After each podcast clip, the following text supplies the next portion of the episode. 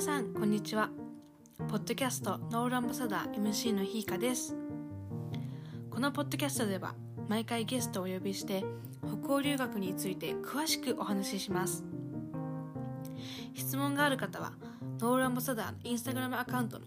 コメントや DM で教えてください。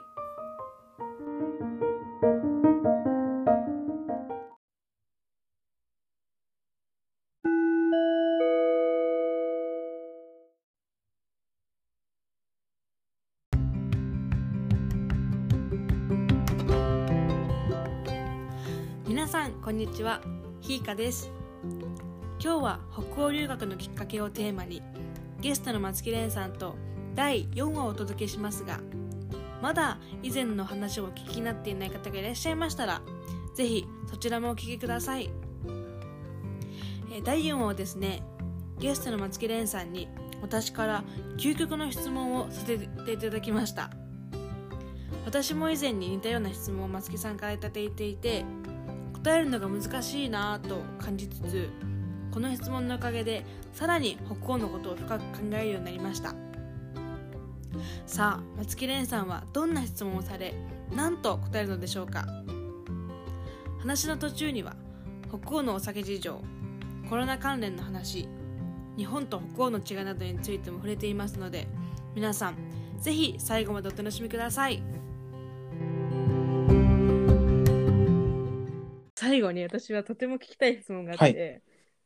だ似たようなことを一度私はレンさんに聞かれてるんですけど、私も聞き返します、はいはいあの今までスウェーデンノルウェーデンマーク行ったじゃないですか、どこがどの国が一番好きですか？うーうわ難しいですね。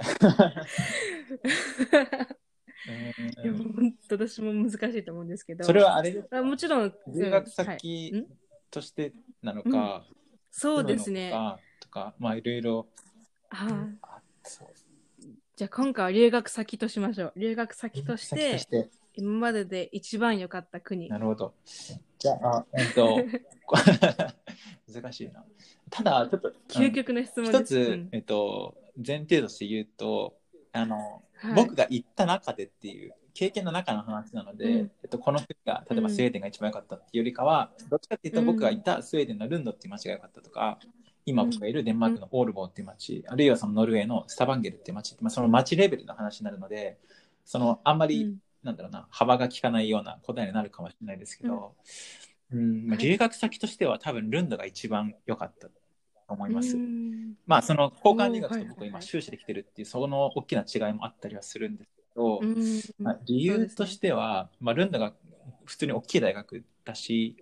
まあ、研究機関とか学術機関としてもあのちゃんとしっかりしているっていうのがまず大きいのと、まあ、それだからゆえにいろんな国から留学生がたくさん来てでそこの交流も活発っていうのが大きいですねだからルンドすごい楽しかったんですよね。うーん、そうですよね。たくさんいろんな人に会えてみたいな。うん、確かに確かに。でかつ、なんかやっぱり一一番最初の留学だったと思うんですけど、うん。あ、違いますそうですそうです一番最初の留学ですよね。ってことは、なんかこう、自分も一番成長できた年じゃなかったうですか、ん、それもあると思います。まあ、成長できたかはちょっとわかんないんですけど、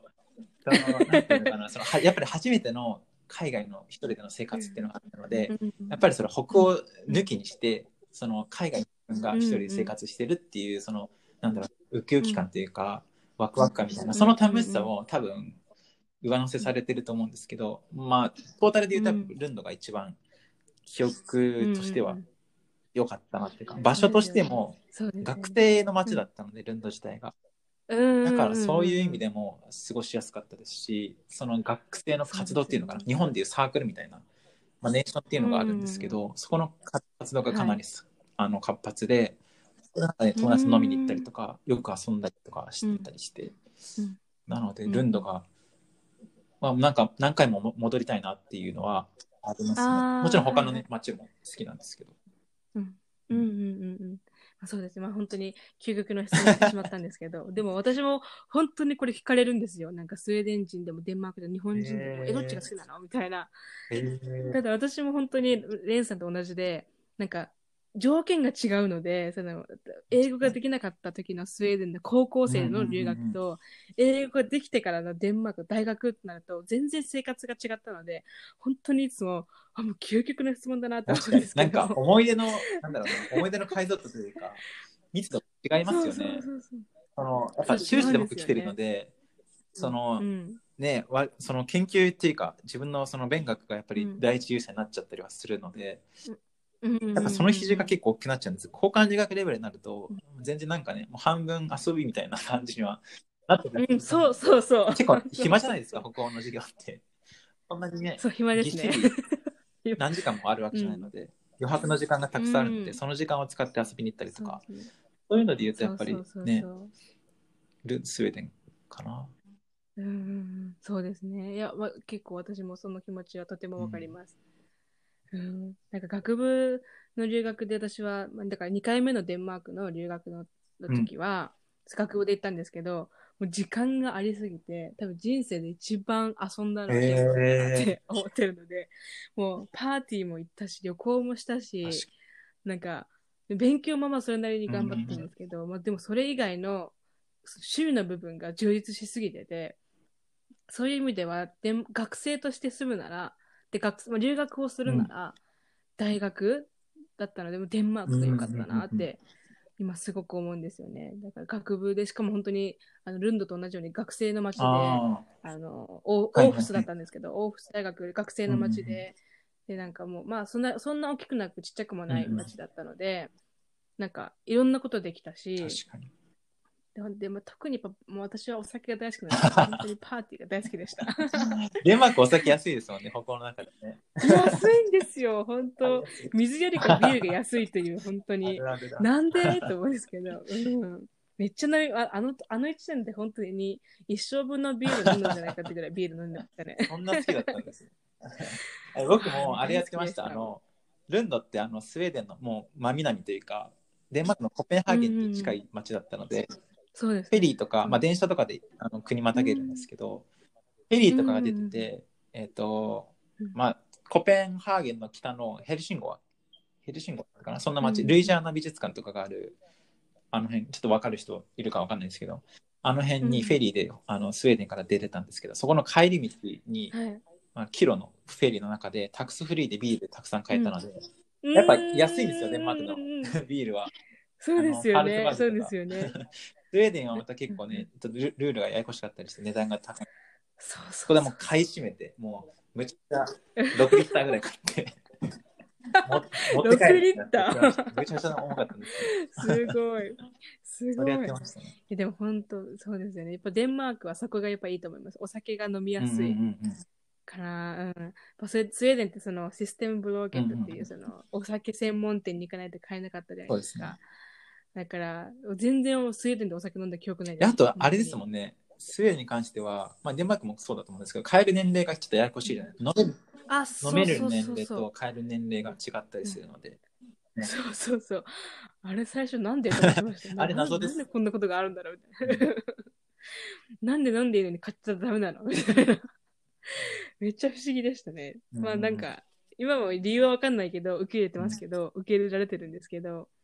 うん、でも本当、スウェーデンもデンマークにしても、その年齢、なんかデンマーク結構もっと若いんですよね。だからスウェーデン確か18歳から飲めて、帰るの20歳じゃないですか。そうですね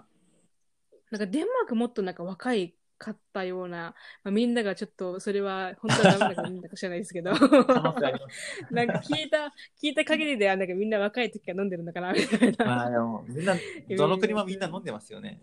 ドドイツもまあそうですよね。そうそうそうそう早くから飲んでる。世界共通です、うんそこは。いや、本当いや、でも、いやー、北欧懐かしいですな。も う私、もう日本日本にいるので、次はなんかもう、いつなんですか？ご予定は？北欧に戻る。ご予定は、本当コロナ次第なんですけど、うんまあコロナが、まあ、落ち着くというか、実際私としては、もう、ボーダーがお互い開けば行きたいっていうのが本心なんですよね。まあちょっとあの、こ個人的なことですけど、ちょっと恋人がいるので、まあ会いに行きたいっていうのが一番なんですけど、まあでも本当に、できれば今年行きたいですね。収まるといいですね。夏とうん落ち着いたぐらいに。そうですね、まあ、ワクチンがねどんどん徐々に出始めてるので、あそうワクチンで聞きたいことがありました、デンマークってまあワクチンがもうどんどん始まってるじゃなはいい、ですか、出てますね。レンさんみたいな留学生って対象になってるんですか？それえともっと、なってない僕、打てるとしても、なんか、ま、マップというか、その、要はじ優先順位がやっぱりどうしてもあるじゃない？医療従事うんうんうん。者高齢者の方が先みたいな。それ見る感じ、僕、うんうん6月ぐらいなんですよね。受けれたとして、僕の年齢だとああそうなん20代ですなのでね。なので、うんうんうんうん。ろ6月だと僕、あの修士終わってるので、もう帰国ぐらいの時で、あちょっとどどうなってるかっていう、受け入れるとしても、まあ、ちょっと微妙、まあ、受けて帰れるなら受けた方がいいのか、ちょっとそこは要相談っていうところなんですけど、あそうなん。だそんな感じ。あでもちゃんと受けれるんですね、あすごい。そうですね。やっぱそのなんか年齢が若い人がやっぱ遅いっていうのは聞いてたんですけど、うん。留学生ってどうなのかなって思ってました。打てる打てれるのか打てれないのかみたいな、うおー。ラッキーですねラッキーってかありがたいですよね、そうやって日本まだうん4月とかでしたっけ？ちょっと遅れてますね。なんか場所に自自治体とかその県によるんですけど、なんか、まあ、あるところはもう医療従事者を打ち始めてたりでもあるところは医療従事者も4月からとかだったりして結構まちまちというかなんですけど私のところはまだ医療従事者も始まってないのかな。なるほど、なるほど。はい。で、私なんてもう本当にそれこそ若い、あの、元気な、元気な、あのまだまだ、なのでまだまだ。そうなんですよ。はい。まだまだだと思います。まあ、ただ、職業からもしかすると早く打てるかもしれないし、ないかもしれないしっていうのはあるんですけど、まあ、どうなることやらって感じです。でも、多分これから先はワクチン打ってないと、多分旅行に行けなくなると思うんですよね。だからできれば早く打た打たれたい。打たれて、なんかあれなんですよ。うに行きたい。ヨーロッパ全域だったかな。EU 圏内の国でなんかワクチンパスポートみたいな、デジタルパスポートが、え多分もう出てるのかな、はいはいはい。出てるのかちょっとわかんないですけどあってーそれなんか要はう打ちましたよっていう証明になって他の国を移動するときにそれがなんか一つの証明になるみたいな。でそれがあると,、うんえっとうんうん。クアランティーンがなくなるみたいなのとかあったりするみたいで、なんかヨーロッパは結構そういう動きが出てますね。あーまあ、イギリスはそこがあの除外されてるんですけど、ブレクシットなので。ああ、そっかそっかそっか、そうですね。そうそういえば。そうですね。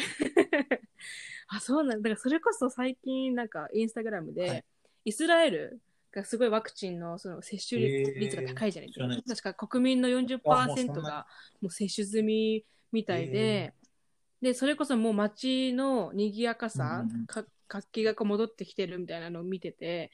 みんなその携帯に URL が、いや、URL じゃない、うんうんうん。QR コードか。QR コードを持ってて、それ持ってる人はなんかもうワクチン接種済みか、コロナ感知者ですみたいな、そういう証明で、ジムにも行けるし、バーにも行けるし、みたいなのがあって、そんなわすごいなって思いました。えー。それすごいですね。うん。4割ってだいぶ早いですね。うん、結構早いですよね。まあ人口がまあ違うので、まあその日本と比べたら全然違うと思うんですけど、それでもやっぱりね、国の半分弱がもう打ってるっていうのはすごいなと思って、経済も戻ってきてるなっても思ってたので、えまあそのデジタルの普及も大事だなと思いました。そのコロナーうどういろいろするプラスデジタルでいろいろやっていかないと、どうその国民をコントロールじゃないですか、管理じゃないですけど、誰が終わった、誰が終わってないっていうのが分かりやすいのって、やっぱネそのデジタルの世界で今、そうですね。世の中じゃないですうんか。そういう意味ではデンマークとかスウェーデンもデジタル強いので、めちゃくちゃですね。そうですね。ね、どんどん、うん、ね、何でもオンラインでやっちゃうデンマークとスウェーデンみうん、たないんかむしろ紙を見る機会がないっていうそうですよね全部デジタルで送られてくるから うんうんうん。すごいと思います。なんかそれ。本当最近私逆逆にその次の仕事の手続きで、まあ、履歴書とかいろいろ書いてたりしててプラスの大学の成績証明書とかもいるのでやってたんですけど私はえこれウェブでできないのっていうのがいっぱいあってそれこそ成績証明書も自分で一旦その成績証明書くださいっていうのをあの大学に送ってそれになんかこう運転免許証とか定額小為替っていうのを入れて送って返信用封筒も入れて送ってみたいな、えでその成績証明書をもらうのに多分今1週間ぐらいかかってる。ー むちゃくちゃ時間かかるこれがウェブでできたらそう。私のちょっと不手際も不手際っていうかそのミスもあったんですけどなんかあこんなにかかるんだと思って。なんかこここっちだったら1時間ぐらいで終わりそうですけどね。そうそうそうそうそう。なんか遅れてもまだなんか仕事の土日挟んだからとか、うん。そういうのがあると思うんですけど営業時間外とかで北欧って結構営業時間めっちゃ守るし土日は絶対返信とか来ないので、そういうのはで遅れることがあってもこの手続きのさ紙だから遅れるっていうのは絶対ないのでデンマーク、スウェーデンもう本当デジタル何でもできちゃうので、もうそれをめっちゃ最近なんか痛感してて早くデジタルなんないかなみたいな。まあ、徐々にね、多うん。分日本も進むのかなっていう感じはしてますけど、うん。まあ、とはいえやっぱりね、うん。ちょっと出遅れてる感じはありますもんね。そうですよね。まあ、それこそ今、レンさんがその大学あ修士で勉強してるのが、その福祉にデジタルをかけたりするね。うん。そうですね。なんか、すごく興味があるんですけど、えそういう話は、そういう話を、なんか、また次回、ポッドキャストで聞ければいいかなって私は思ってるので、はい、ぜひお願いします。ます。はい。で今日、今回はその北欧留学に行ったきっかけうんっていうのを、ままあ、メインテーマとしてお聞きしたんですけど、本当に貴重なおはい、話をありがことちうございましたらこそありが。とうございます。最後に、最後に質問コーナーが実はあるんですね、ポッドキャスト。あ、はいはいはい。